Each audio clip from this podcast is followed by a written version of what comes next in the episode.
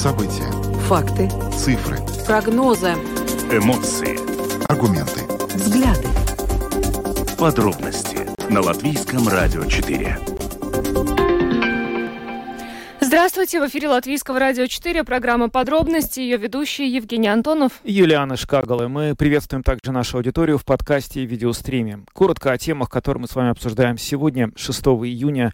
Катастрофа в Украине, подорвана Каховская дамба Каховской ГЭС. А, Россия считает и утверждает, что это сделала Украина, но на самом деле весь мир и Украина говорят, что это сделала Россия. Новая Каховка контролировалась российскими войсками, и представить, что в таких условиях это могла сделать какая-то группа диверсантов, практически невозможно. Мы сегодня связались с теми, кто пострадал от этой катастрофы, а также от, с жителями других украинских городов, которые сейчас знают, что происходит в них, и поговорим позднее с экспертом, который расскажет о возможных экологических последствиях этой трагедии.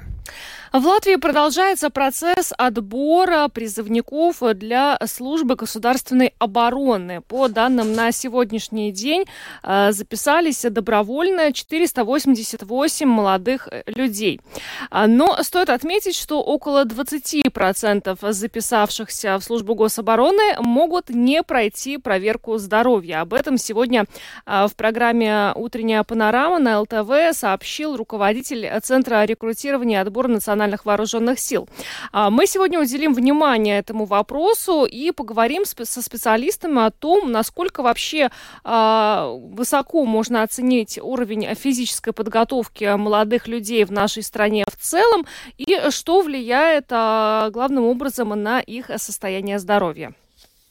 Ну, а в завершении нашей программы мы поговорим а, снова о формировании коалиции, правящей коалиции. Эта тема остается главной а, в повестке дня. А, премьер-министр Кишьянис Каринч заявляет, что не намерен оставлять усилий по тому, чтобы привлечь в коалицию дополнительные силы. Речь идет в первую очередь о тех оппозиционных партиях, которые ранее поддержали кандидатуру Эдгарса Ренкевича на выборах президента Латвии. И вот сегодня мы представим вашему вниманию фрагмент интервью с Антониной Нинашевой, членом правления партии прогрессивных в программе «Домская площадь» по этому поводу. Видеотрансляцию нашей программы смотрите на странице LR4LV, на платформе RusLSM.LV, в Фейсбуке, на странице Латвийского радио 4 и на странице платформы RusLSM.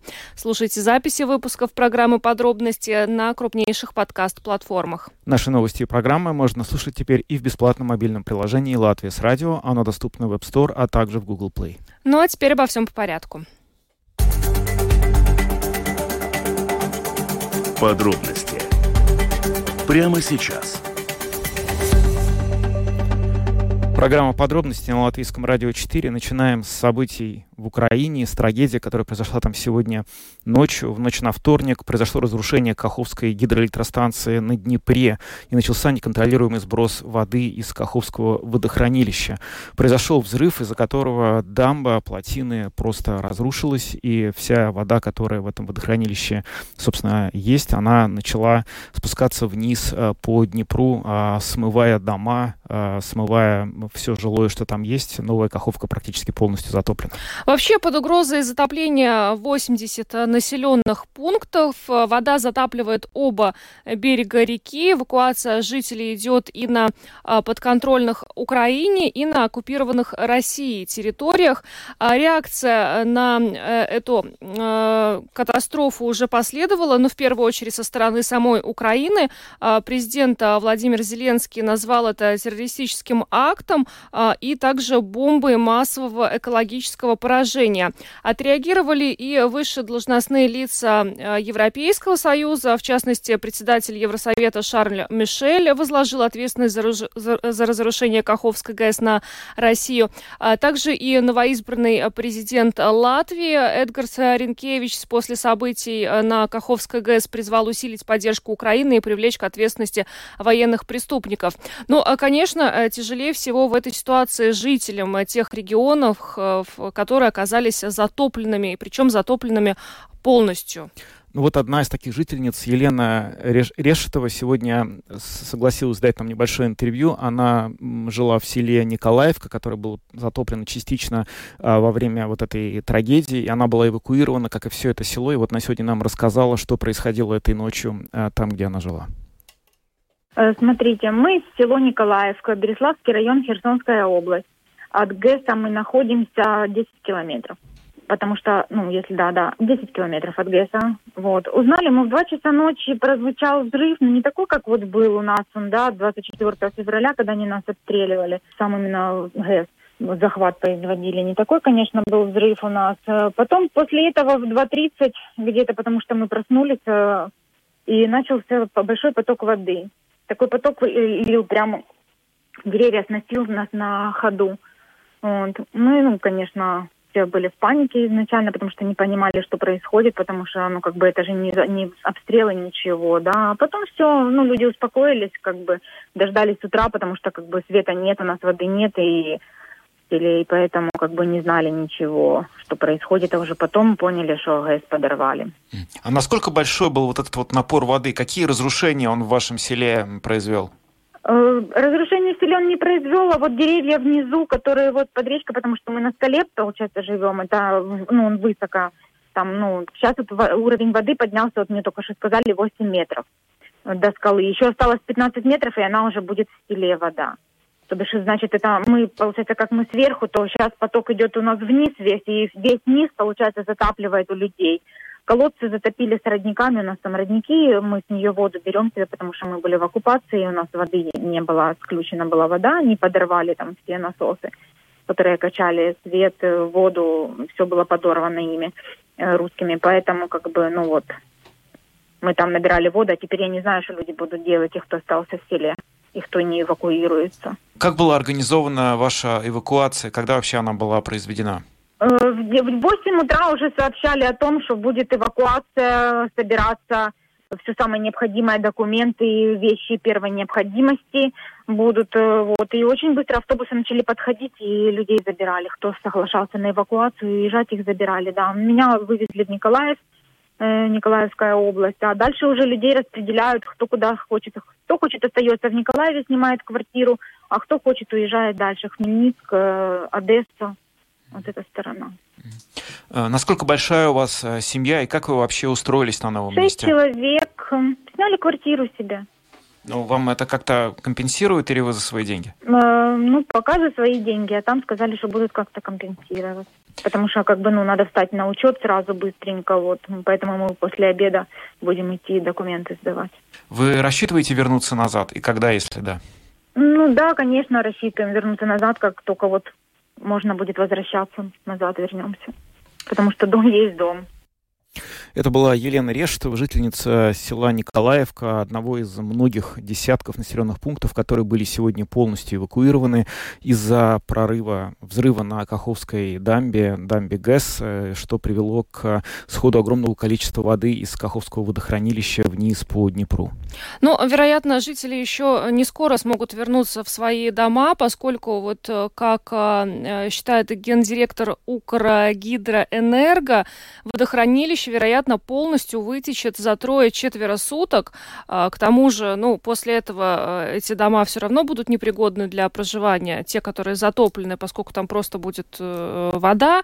А, в общем, но э, еще один такой момент, ну, достаточно опасный в этой ситуации, это Э, Запорожская АЭС. Сегодня украинский энергоатом сообщил о рисках отрицательных последствий подрыва Каховской ГЭС для Запорожской АЭС, поскольку вода из этого водохранилища использовалась в том числе для охлаждения Запорожской АЭС. Но, правда, в МАГАТЭ говорят, что прямой опасности для станции пока нет. Но вот вся эта ситуация, как мы видим в Украине, она пугает не только Э, жителей непосредственно тех э, населенных пунктов, которые находятся вблизи ГЭС, но и отдаленных, да? На самом деле, да, во многих городах Украины сегодня ночью началась, э, ну, если не паника, то, по крайней мере, очень серьезное беспокойство, потому что Каховское водохранилище огромное, это очень большой источник воды. Теперь этот источник воды, собственно, исчезает и превратится в ноль примерно за трое-четверо суток. Что будет э, с водоснабжением дальше, не понимает на самом деле никто. Э, сегодня мы поговорили со Светланой Дорошенко, это жительница Риги, но она сейчас находится в отпуске э, в городе Кривой Рог. Город Кривой Рог находится сравнительно относительно далеко от Днепра, и он непосредственно не пострадал от э, наводнения, которое сейчас происходит там. Но именно поэтому особенно важно послушать то, что она сказала, потому что это отражает, какая, собственно говоря, атмосфера царит в тех городах, даже тех, которые очень далеко от места затопления. С самого утра э, была небольшая паника, так как э, подорвалась как, то есть взорвали, как вам известно, э, Каховскую ГЭС. Э, соответственно, эта новость э, облетела мгновенно все города и поселки. Э, в Кривом Роге э, два водохранилище, и одно из водохранилищ подпитывается именно Каховским водохранилищем.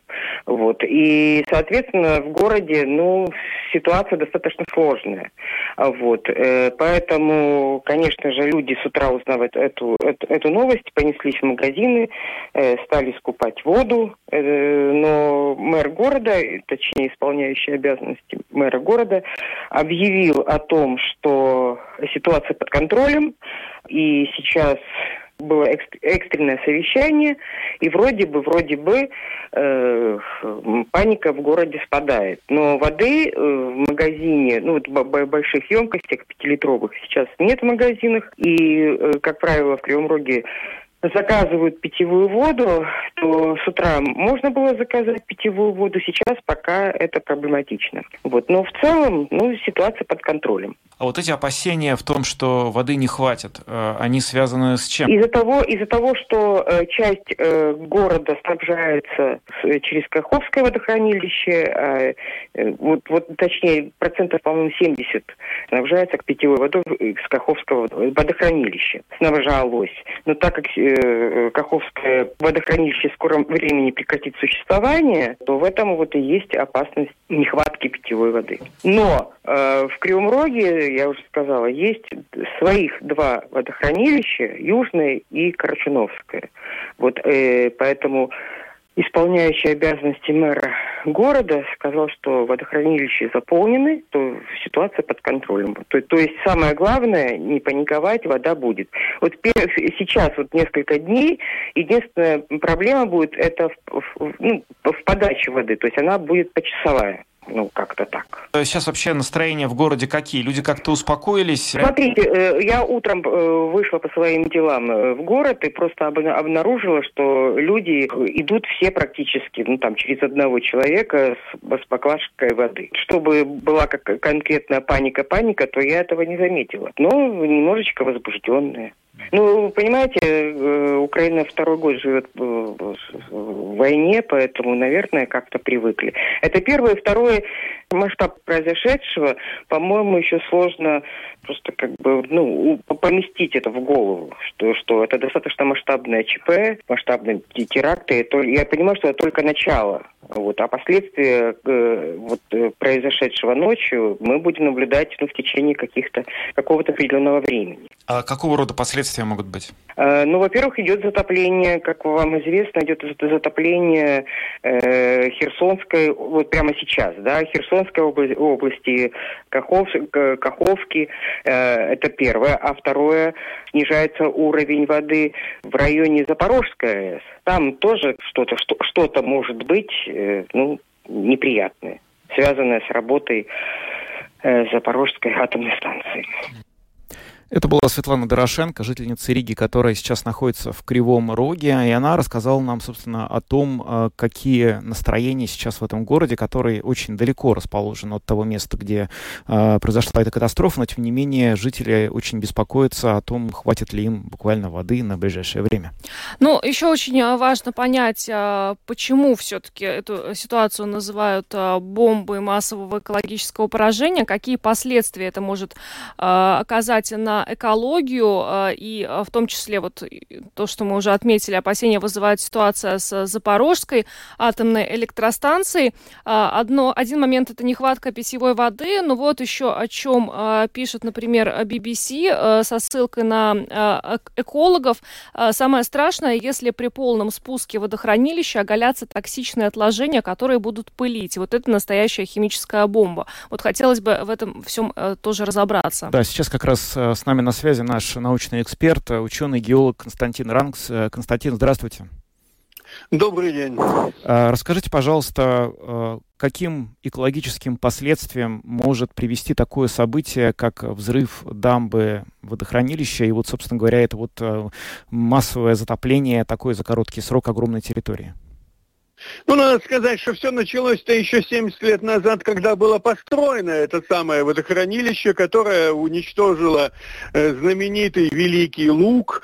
Э, это уже было очень большой, так скажем, экологический удар по, по экологии Украины.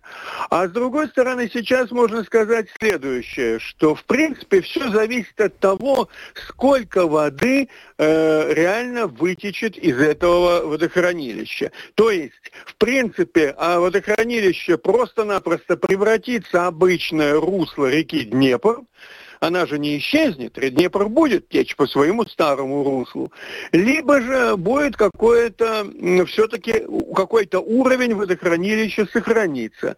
В зависимости от того, если действительно э, Днепр останется один, а вокруг будет фактически такая пустыня, то тогда может в случае жары будет пыление очень активное, и вот эти все отложения, которые отложились за 70 лет, они попадут просто-напросто в атмосферу. Но, в принципе, можно сказать, что появится пустыня в центре страны. Вот так вот. А что это за отложение? Ну, это же илистые отложения, которые несли, ну, можно прямо сказать, многочисленные предприятия, заводы, которые работали в Украине, выбрасывали, сливали в Днепр э, очень много э, промышленных отходов, и значительная часть этих отходов, они как раз в водохранилищах, в спокойных водохранилищах, они оседали годами вот в эти, и формировали такой мощный илистый слой. Надо сказать, что об этом уже говорили украинские ученые, ученые уже много лет тому назад, что, в принципе, водохранилища представляют из себя такие аккумуляторы всевозможных техногенных отходов. Ну, довольно много сегодня обсуждают и возможные последствия вот э, этой трагедии для безопасности Запорожской АЭС, потому что вода, которая, собственно, была, она помогала в охлаждении этой атомной станции. Что по этому поводу можете сказать? Насколько сейчас есть э, и существует или вырос риск того, что Запорожская АЭС что-то будет угрожать? Ну, вполне возможно, что и вырос риск, потому что все-таки я не инженер-атомщик, а глава МАГАТЭ, наверное, в этом разбирается лучше, тем более он там был. Но все-таки известно, что у этой станции существуют свои охладительные, так называемые охладительные пруды. И, в принципе, какую-то какую мощность они вполне могут обеспечить. Тем более сейчас работает там не 6, э, насколько я помню, атомных эм, реакторов, а по-моему, только 4. В принципе, необходимо будет выводить их из эксплуатации, э, чтобы обеспечить охлаждение. Заметьте, что месяц назад боялись как раз повышения уровня Каховского водохранилища, чтобы, так скажем, не произошло разлива и не залило какие-то там генераторные подразделения. То есть, в принципе, что так, что так, все плохо. Это ненормальные условия ее эксплуатации. Угу. Но вот то, что э, все это назвали назвали бомбой массового экологического поражения. Это вот э, из-за тех факторов, которые мы уже с вами обсудили, или есть что-то еще, какие-то риски? Ну, понимаете, это огромный риск. Ну, не то, что риск, это огромный удар. Потому что Каховская ГЭС, э, вот можно сравнить ее, Каховская ГЭС, Каховская ГЭС по мощности меньше, чем наша Рижская. При этом ее площадь водохранилища в Рижской ГЭС 35 квадратных километров, а у Каховского водохранилища 2155. Каховское водохранилище – это именно резерв воды, который которая отправлялась по Северо-Крымскому каналу, она отправлялась на юг Херсонской области и даже на юго-восток. Вот главный смысл этого водохранилища – обеспечить э, огромные территории поливными, поливной водой. И, в принципе, сейчас уже речь идет о том, нет водохранилища, нету орошения вот этих причерноморских территорий, Крыма и приазовских территорий. Это фактически гибель сельского хозяйства. Это огромный удар. Это и по тем людям, которые там живут, по экономике. Так что это действительно огромная трагедия будет. Она, это, это трагедия, растянутая во времени. Ну, то есть э, в Крыму, если я правильно вас понял, тоже удар, в общем-то, по нему э, очень сильно нанесен, потому что снабжение водой э, Крыма, это же тоже долгое время оставалось такой серьезной проблемой и вопросом спорным. Да, конечно. Дело все в том, что Каховское водохранилище было заполнено в 56-57 годах, и уже к тому моменту было понятно, что никакой, никакого сельского хозяйства, никакого прорыва, о котором еще при Сталине мечтали, не будет в Крыму и в южной части, в Херсонской области, если не будет воды. И для этих целей в 1961 году начали строить Северокрымский канал от Каховского водохранилища до самой Керчи на Крымском полуострове. В 2014 году, так скажем, канал перестал работать, и это очень-очень большая бы проблема. Может быть, найти можно воду в Крыму для того, чтобы, так скажем, попить, но для того, чтобы обеспечить сельское хозяйство, без Северокрымского канала оно практически нереально. А как вы думаете, есть ли смысл ну, восстанавливать как-то э, Каховскую ГЭС, и, и, или все-таки нужно как-то перераспределять э, вот эти вот все ресурсы? Ну, вы знаете, ну как, э, это можно делать только в условиях мира. Угу. Вот. И когда подняты большие средства, ведь в принципе, если уж начинать ее восстанавливать, то нужно переделывать каналы, которые были сделаны абы как. Вы можете себе представить, в Северокрымском канале были участки, где не было бетонирования ложи, и поэтому вода просачивалась внутрь, внутрь пород. Потом она выпирала соль на поверхности, и сады гибли. Это тоже оборотная сторона, когда э, стремимся сделать все быстрее и быстрее, ударным путем, барным трудом, а в результате получается ерунда. Но сейчас это просто нереально. Кто будет этим заниматься? Это гигантские работы, очень это дорого, между прочим, все стоит. Да, ну что ж, большое вам спасибо за комментарий. Константин Ранкс, ученый-геолог, был с нами на прямой телефонной связи. Еще раз спасибо вам большое. Всего доброго. До свидания. До свидания. Трагедия, на самом деле, для всей Украины. Вот сейчас а, Константин Ранкс, а, как ученый, нам а, разложил вот по полочкам, да, какие последствия будет иметь эта катастрофа для, для всего. Да, катастрофа, очевидно, будет иметь огромные последствия, которые сейчас даже еще в первый день ее э, не до конца осознаны и оценены. А, по поводу того, кто все это сделал, ну, на самом деле, если мы посмотрим на реакцию мирового сообщества, то оно однозначно. Часть мировых лидеров а, твердо утверждает, что это сделала Россия напрямую, а другие возлагают ответственность а, не напрямую, но опосредованно. На самом деле, те военные аналитики, которых я читал, говорят, что единственная страна, которая могло быть выгодна в, в нынешних а, условиях а, подрывать эту Каховскую ГЭС от России, потому что сейчас из-за того, что очень сильно а, будет а, расширено русло Днепра, и за счет этой сошедшей воды затруднится контрнаступление ожидаемое, которое очень долго уже на протяжении последнего месяца, наверное, активно пытается предотвратить Россия, и кто-то считает, что своими ударами по Киеву, в частности, они смогли добиться до какой-то степени этой цели. И вот теперь, собственно, они э, сделали так, что форсировать э, Днепр стало просто невозможно. То есть в реальности э, заинтересованная страна в этом Россия, интереса Украины в этом нет никакого, и у нее даже технической возможности устроить взрыв на этой дамбе просто не было, потому что объект очень давно контролировался российскими войсками. За ситуацией в Украине и э, за последствиями э, удара по Каховской ГЭС мы будем следить. Пока идем дальше. Самые важные темы дня. Подробности –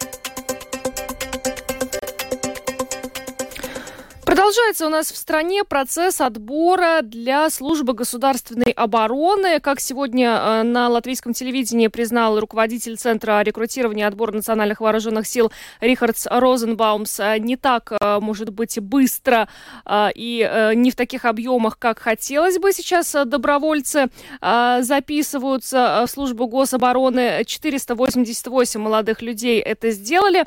Но есть еще один вот какой нюанс. Дело в том, что около 20 20% записавшихся молодых людей могут просто не пройти проверку здоровья. Поэтому сегодня мы решили обсудить, а, собственно, а что у нас э, с физической подготовкой молодых людей и э, непосредственно связанный с этим вопрос и с состоянием здоровья. Ну вот а, сначала мы хотим а, предложить а, вашему вниманию комментарий руководителя Центра рекрутирования и отбора национальных вооруженных сил Рихардса Розенбаумса, где он, собственно говоря, сказал, как он а, видит эту проблему и как он видит нынешнюю ситуацию. Jārēķinās ir, ka atbīrums būs. Надо считаться с тем, что отсев будет, и он будет примерно 20%, может чуть больше, а может даже и меньше. Проблемы со здоровьем абсолютно разные. Есть и такие, где необходимо незначительное вмешательство врачей, и уже здоровье будет соответствующим нормам. Но есть и исключения, например, проблемы с сердцем или другие серьезные заболевания. Но в любом случае вооруженные силы в полной готовности начать процесс обучения первых добровольных призывников в службу гособороны. Ну а сейчас с нами на видеосвязи руководитель Латвийской ассоциации здоровья и фитнеса Гинс Кузнецов. Гинс, добрый вечер. Добрый вечер. Ну вот вы знаете, сегодня утром мы э, пообщались с семейным врачом Айнисом Дзалпсом. У них, кстати, вот этот вопрос сегодня э, на встрече и в Минздраве обсуждался, и он предположил, что вот та проблема, с которой сейчас молодые люди сталкиваются, это ожирение. Вот как бы вы оценили э, вообще и физподготовку молодых людей, и, соответственно, вот э, вытекающий из этого э, момент, это э, состояние здоровья? Ну, я тоже должен признать, что такая проблема у нас в Латвии присутствует. И хотя есть позитивные тенденции, есть э, такие ярко негативные тенденции. То, что мы видим после ковида, что люди возвращаются, и определенная часть людей поняла, что очень важно физическое занятие. Это, по сути, самое дешевое и самый эффективный э, вид способа, чтобы улучшить свое здоровье. Э, но мы знаем, что глобально до сих пор э, в Латвии мы находимся одной из самых последних мест по по здоровью, и это имеет прямую корреляцию с физической активностью населения, тем, тем числе тоже э, юношеств и молодого поколения и детей. Я думаю, там э, проблема довольно-таки много. Мы тоже, как ассоциация, очень боремся. Не, может быть интересно, мы недавно э, совместно с Латвийским университетом, с э, лабораторией статистики адаптировали глобальное исследование Deloitte, которое показало, что недостаточная физическая активность в Латвии э, государству стоит 190 миллионов э, евро в год и, 90, и 60 миллионов э, налогов, которые не доходят до гос, госбюджета. И не секрет, я думаю, очень много в медиах прозвучало, что вот, к сожалению, Латвия в последнем месте по возрастной категории качественной жизни. Мужчина это всего 52 года. И я думаю, это очень имеет прямую корреляцию с физической подготовленностью и здоровьем молодого поколения, которое ну, должна идти на защиту, подготовку э, наших вооруженных силах. Я думаю, эта проблема должна подниматься как можно быстрее и на более высоком уровне. Э, я думаю, вот эта категория, она недостаточно э, приоритетна в государственном уровне. Э, мы будем даже выступать на следующей неделе в, в Сейме э, под комитете образования и спорта именно с этим э, исследованием. А вот эта проблема, о которой вы говорите, да, но вот вы сейчас упомянули ковид как а, один из а, таких поворотных моментов, когда все стало а, плохо. Ну как давно вообще в Латвии пошло вот ухудшение здоровья молодых людей, когда вот в это и как-то есть ли какие-то возможные варианты, как это может быть оперативно удал, можно было бы развернуть в другую сторону, чтобы изменить эту тенденцию? Я думаю, это, ну, может быть, так сказать, даже последствия и э, недостаточная креативная политика даже на уровне государства. И, ну, тут, наверное, ответственны мы все. И э, я думаю, что начиная от кто же дает пример ребенку? Ну, это родители. Этот процент, который мы занимаемся, он ну, недостаточен. Фит, фитнесом у нас занимается где-то 6%. Если посмотреть Скандинавию, это 35% жителей. Если мы посмотрим, сколько занятий э, обязательных спортом в школе, это только два. Это однозначно, однозначно недостаточно. Э, и недостаточно, я думаю, нагрузка и доступность спортивных школ. И мы все знаем, что это проблема. Латвийский бюджет спорта в прошлом году, если я не ошибаюсь, было 39 миллионов. Э, ничто не против культуры. Он именно даже полтора э, раза больше, он больше 450 миллионов. Э, и я думаю, это огромная-огромная проблема. И это все на плечах э, тех э, родителей, которые ну, сами активны. Я думаю, это, но это можно изменить. И то, что мы вот тоже как своя отрасль очень активно занимаемся, и я думаю, это должно быть на самом-самом высоком уровне, э, смотря именно тоже на уровне ну, профилактики, потому что физическая активность – это не отрасль развлечения, а это именно отрасль здравоохранения, это превентивное. И в том же самом Deloitte исследовании ну, очень э, прямолинейно сказано, что фитнес это самая-самая доступная и самая эффективная или физическая подготовленность э, вид профилактики, и это гораздо-гораздо дешевле, чем лечить э, и мы все знаем, какая ситуация у нас в государстве э, системы здравоохранения. Но вообще, как вам кажется, все-таки, ну, вот вся эта ситуация резко так ухудшилась или нет? Мы просто э, далее планируем эту тему обсудить э, с нашими радиослушателями, и я предполагаю, что, возможно, некоторые из них скажут, ну, вот там раньше э, все было по-другому, молодежь была крепче. Э, вот вы могли бы согласиться с этим или нет? Ну, наверное, нет. Я думаю, это вопрос э, образования общества. Это вопрос тоже э, такой политики. Ну, я все-таки сторонник того, что в советское время, я то, ну, родился в 75 году, э, это было полупринудительно, бесплатно. Ну, и как-то это осталось, и мы не смогли быстро адаптироваться к новым, новой измене всей структуры. И все-таки видно в тех странах, где это ну, на, на политическом, на государственном, на общественном уровне активно в тех эта физическая активность гораздо-гораздо выше. Это ну, такой комплексный вопрос, я думаю, это э, и должно сообщества, и государства, и самоуправления. Где-то это есть, но это недостаточно. Если мы смотрим по регионам Латвии, я знаю, ну, Лепай, например, спортивные базы гораздо-гораздо сильнее. Это инфраструктура для детей, она гораздо доступнее, чем, например, в Риге. В Риге она, ну, критически. И у нас даже вот ну, один старый манеж для королевы спорта, для легкой атлетики. Той же Лепа и там спортивных баз, если посмотреть на жителей, гораздо-гораздо больше, эта структура лучше, и есть спортивный центр медицины, есть хорошие примеры, и я думаю, нам огромный путь, куда идти развиваться по сравнению ну, с развитыми странами. Но если есть этот приоритет и понятие, э, ну, потому что эта э, категория здоровья как спорт, она вообще у нас отсутствует в национальной спортивной стратегии, и она должна появиться. У нас есть состязательный спорт и чуть-чуть детский спорт. Ну что ж, Гинс, большое вам спасибо за то, что подключились к нашему эфиру. Гинс Кузнецов, руководитель Латвийской ассоциации здоровья и фитнеса, был с нами на видеосвязи. Еще раз вас благодарим и всего доброго. Хорошего вечера. Спасибо. Всего доброго. Всего спасибо. доброго.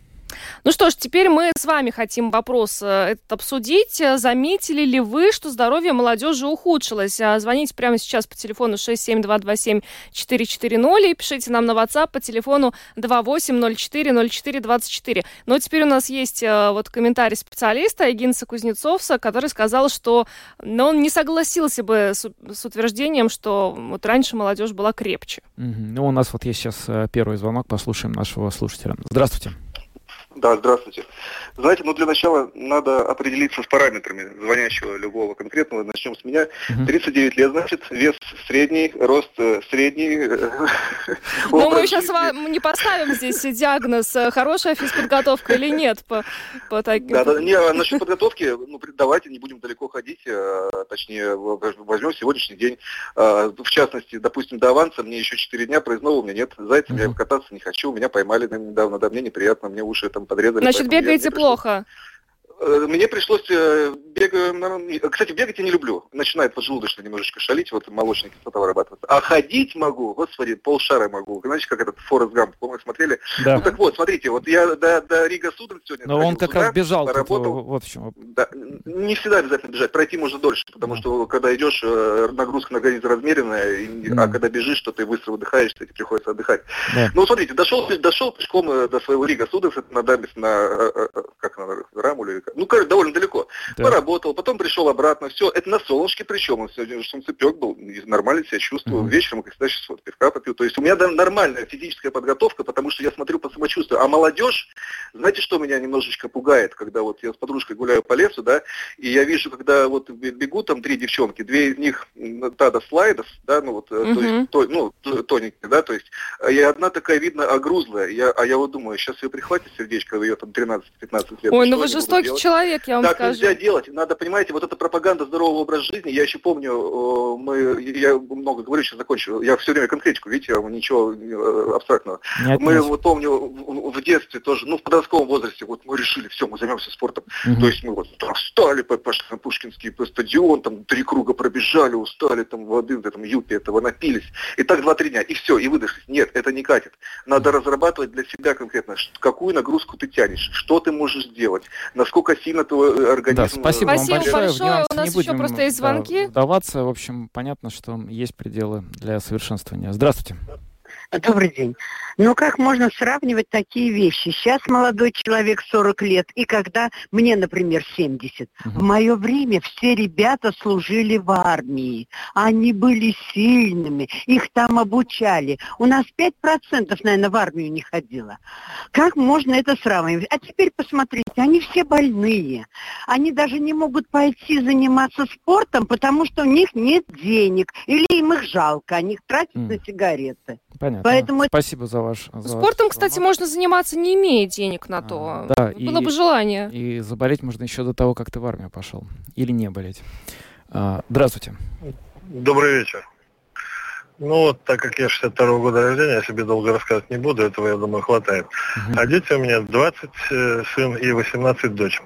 Не просто за уши, чуть не с ремнем оттягиваешь от компьютера, чтобы ребенок сохранил хоть как-то, во-первых, свое зрение, во-вторых, на улицу выгонять тоже с трудом приходится, а у нас такой молодежи, к сожалению, большая часть.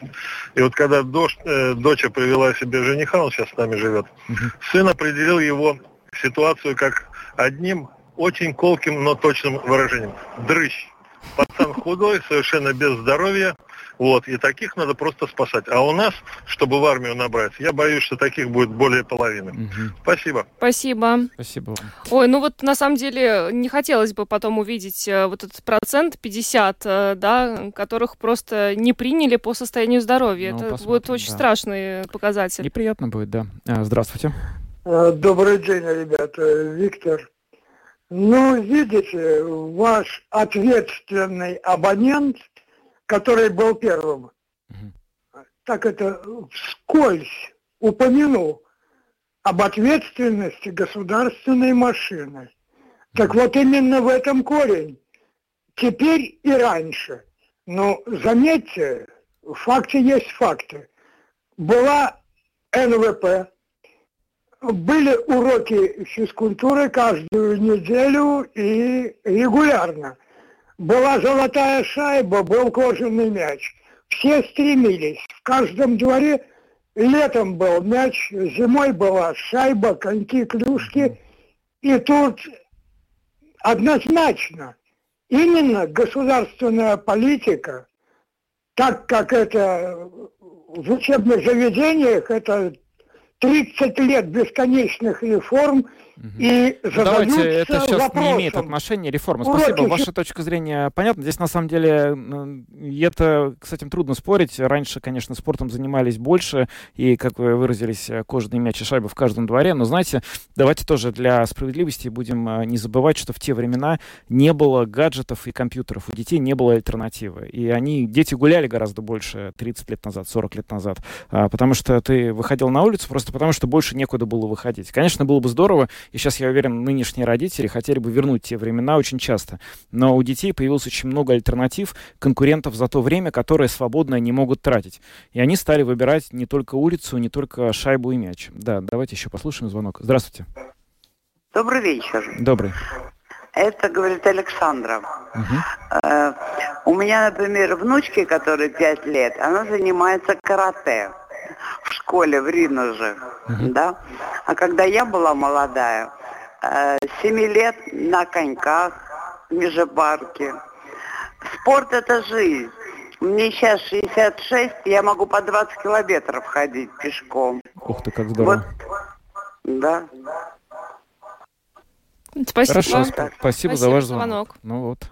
Давайте примем последний, наверное, звонок и будем переходить к нашей следующей теме. А, здравствуйте, говорите, пожалуйста. А, добрый день. Э, да, действительно, печальная история с нашей молодежью, но она не виновата в том плане, что именно так и есть. Это гаджеты, они действительно подсаживают людей а особенно молодежь в сидячий образ жизни. Uh-huh. На заводе у нас 50 на 50. Я спокойно, как раз мне 55 лет, я прошел 55 километров до Сигулда пешком, просто прогуляться. Хотел узнать, могу ли я марафончик такой просто прогуляться. Получилось, да, действительно, 11 часов и пол и 30 минут до Сигу... от Риги до Сигулда. Здорово, а, а обратно? Обратно поезд, конечно ага. же, поздно уже было. Ну, ясно. И проблема в том, что Действительно, у нас на заводе они все болеют по два раза за год. Я забыл, когда я болел последний раз. А дело в том, что раньше я с детства занимался спортом. Вот в чем дело. А сейчас очень тяжело. Если бы государство действительно как-то немножко включилось бы в э, физкультуру, не теорию, как физкультуру они проходят э, в школах, а именно физкультуру, как нас гоняли конкретно и все эти кроссы, и все эти гранаты метания и так далее, и копья, и как вы, ну, те, кто из того, из того времени они все знают. Самый любимый урок это физкультура и труд. Вот был. Да. Ох, Слушай, спасибо. Спасибо. за звонок. Спасибо всем э, за звонки. Э, людей есть мнение на этот счет. Понятно, вот так, если обобщить, то э, наши слушатели считают, что действительно физподготовка стала я должен официально заявить, никто не любил гранатометание. Это совершенно точно, потому что эти гранаты нужно просто представить. Сейчас кажется, что метание гранат, это так классно. Реально просто железяка, которую нужно далеко кинуть. Это никому не нравилось. Ну ладно. Что ж, идем дальше.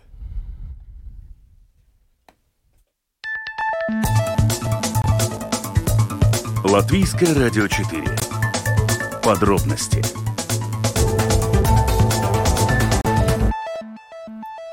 Переговоры о том, будет ли новая правящая коалиция, или точнее, будут ли в нынешнюю правящую коалицию привлечены новые силы, в частности, те оппозиционные партии, которые на минувшей неделе поддержали кандидатуру Эдгара Ренкевича. Благодаря этой поддержке он избран новым президентом Латвии. Эти разговоры продолжаются, и вот Кришьянис Каринс не теряет надежд на то, что его усилия увенчаются успехом, он получит более широкую коалицию для принятия различных необходимых реформ. Правда, э, ну, все свидетельствует о том, что пока эти разговоры продолжаются в средствах массовой информации и где-то в кулуарах, потому что вот, например, Антонина Ненашева, член правления прогрессивных, сегодня утром в программе «Домская площадь» сказала, что они пока ни в каких переговорах не участвуют. Uh-huh. Вот. А сам Каринч сказал, что переговоры могут начаться на этой неделе, но он до сих пор настраивает на расширение коалиции. Правда, вот здесь есть проблема по-прежнему та же самая с партнерами э, и, и нынешними, и потенциальными. Это объединенный список э, Э, национальное объединение прогрессивные. Третья партия, ну, пока выглядит, что никак не могут между собой э, начать сотрудничество. Давайте послушаем фрагмент из утреннего интервью Антонины Ненашевой в программе «Домская площадь» как раз на эту тему. Могли бы вы рассказать, ведутся ли какие-то на данный момент переговоры с прогрессивными о вступлении в коалицию? Нет, на данный момент не ведутся. А, вот, но мы открыты к потенциальным разговорам о а, коалиции. Вопрос о вступлении ли в коалицию или о новой коалиции, это уже зависит от э, разговоров. Но мы, безусловно, наблюдаем уже долго, что нынешняя коалиция, как мы и предупреждали 6-7 месяцев назад, когда э, были в коалиционных переговорах первых, что она будет дисфункциональна. А в чем выражается ее дисфункциональность, по-вашему? Ну, э, во-первых, э, для начала невозможность договориться о приоритетах. Да, мы помним их коалиционный договор, 328 пунктов, э, обо всем и ни о чем. А дальше мы могли наблюдать э, великолепное ночное принятие бюджета. А, и главное даже не как он был принят, а какой он, этот бюджет. А, и мы видим то, что мы говорили про здравоохранение, образование, оно все сейчас, э, скажем так, все больше и больше накапливается. Э, это правительство работает, скажем так, под надзором протестов эм, постоянных и медиков, и учителей – вот, и сейчас как-то очень странно ищет э, средства э, для здравоохранения, да, э, пытаясь противопоставить культуру здоровью э, и так далее, да, то есть есть вещи. Ну и, конечно, невозможность э, двигаться вперед э, с важными реформами. Ну, попытаюсь отыграть такую э, позицию э, защиты, да, нынешней коалиции. Ну, а в данном случае э, проблем накопилось э, десятилетиями, они копились, поэтому в данном случае вот этот аргумент про э, надзор э, протестов, э, не стечение ли это обстоятельств? Ну, они же не просто так э, накопились, эти проблемы. В принципе, две из трех партий э, достаточно долгое время э, были в правительстве, точнее, почти, можно сказать, и вот то же самое десятилетие, а то и больше. А, да и в третьей, на самом деле, в определенном списке и... мы тоже увидим большое количество людей, Именно, да, и третий. В тех или иных формированиях, да, тоже Именно, поэтому это не невозможность, э, скажем так, динамично двигаться вперед или принимать приоритеты и выбирать решения, как, например, а, целенаправно инвестировать э, в здравоохранение или образование. Оно, они, ну, конечно, уже затянулись. Э, Хорошо. А в чем, а, что мешает нынешней коалиции вот такому э, союзу трех партий принимать эти решения? Ну, это хороший вопрос, что им мешает, который, скорее всего, им нужно задавать. Почему они не в состоянии договориться и двигаться вперед по важным э, реформам? Нет, безусловно, просто я вам задаю этот вопрос, потому что э, вы упомянули о том, что э, эта нынешняя коалиция дисфункциональна. Ну, то, что мы видим изо дня в день, вот, и предлагаем различные решения, но они не двигаются вперед. Э, возможно, разные причины. Ну, хорошо. А, вот, э, вот вернемся тогда к возможному участию прогрессивных в коалиции, вообще положению коалиции в, а, на данный момент э, в Сейме. Вы говорите о том, что не ведутся никакие сейчас на данный момент переговоры, при этом вы открыты к переговорам. В каком формате, в, каком, э, в какой схеме. То есть э, мы помним полгода назад, когда э, велись формирование о создании коалиции, в них принимали участие прогрессивные, и тогда ну, от нового единства поступило приглашение вступить в коалицию, но национальное объединение выступало против довольно так громко выступала против участия прогрессивных в новой коалиции. Сейчас что изменилось? Если такое приглашение поступит э, участвовать вместе с национальным объединением, объединенным списком, новым единством в коалиции? Нет, но если предложение будет э, такое же, как оно было э, ну, уже больше, наверное, чем полгода назад, да, то и ответ будет такой же. Ничего особо не изменилось а, за это время. А в то же время, если мы говорим о том, что мы начнем потенциально как бы новые переговоры, а, или, ну, то мы к ним открыты, и мы готовы а, идти в потенциально. Опять же, это все зависит от предложения. Возможно, мы и не готовы. не готовы. А, вот, так как никаких договоренностей нет, поэтому сложно очень оценить, готовы мы или нет. Да? Но мы открыты к разговорам. А, мы считаем, что а, та программа, те приоритеты, которые мы предлагаем, мы хотели бы их реализовать, безусловно. Для этого мы и шли в политику. А, вот, и поэтому, ну, Да, хотелось бы начать для начала с первого раз разговора с э, новым единством. Э, и так, тогда уже обрисовать, что для нас приемлемо, какие партнеры приемлемы, какие неприемлемы, какие приоритеты мы видим партия прогрессивная сегодня дала комментарий в программе «Домская площадь» а с утра в эфире Латвийского радио 4. Мы не оставим тему формирования новой коалиции и будем продолжать следить за ней, собственно, в режиме live ежедневно, если это потребуется. Ну, а на сегодня это, наверное, все. С вами были Евгений Антонов. Юлиана Шкагла. Звукооператор Яна Дреймана, видеооператор Роман Жуков. До завтра, хорошего вечера. До свидания.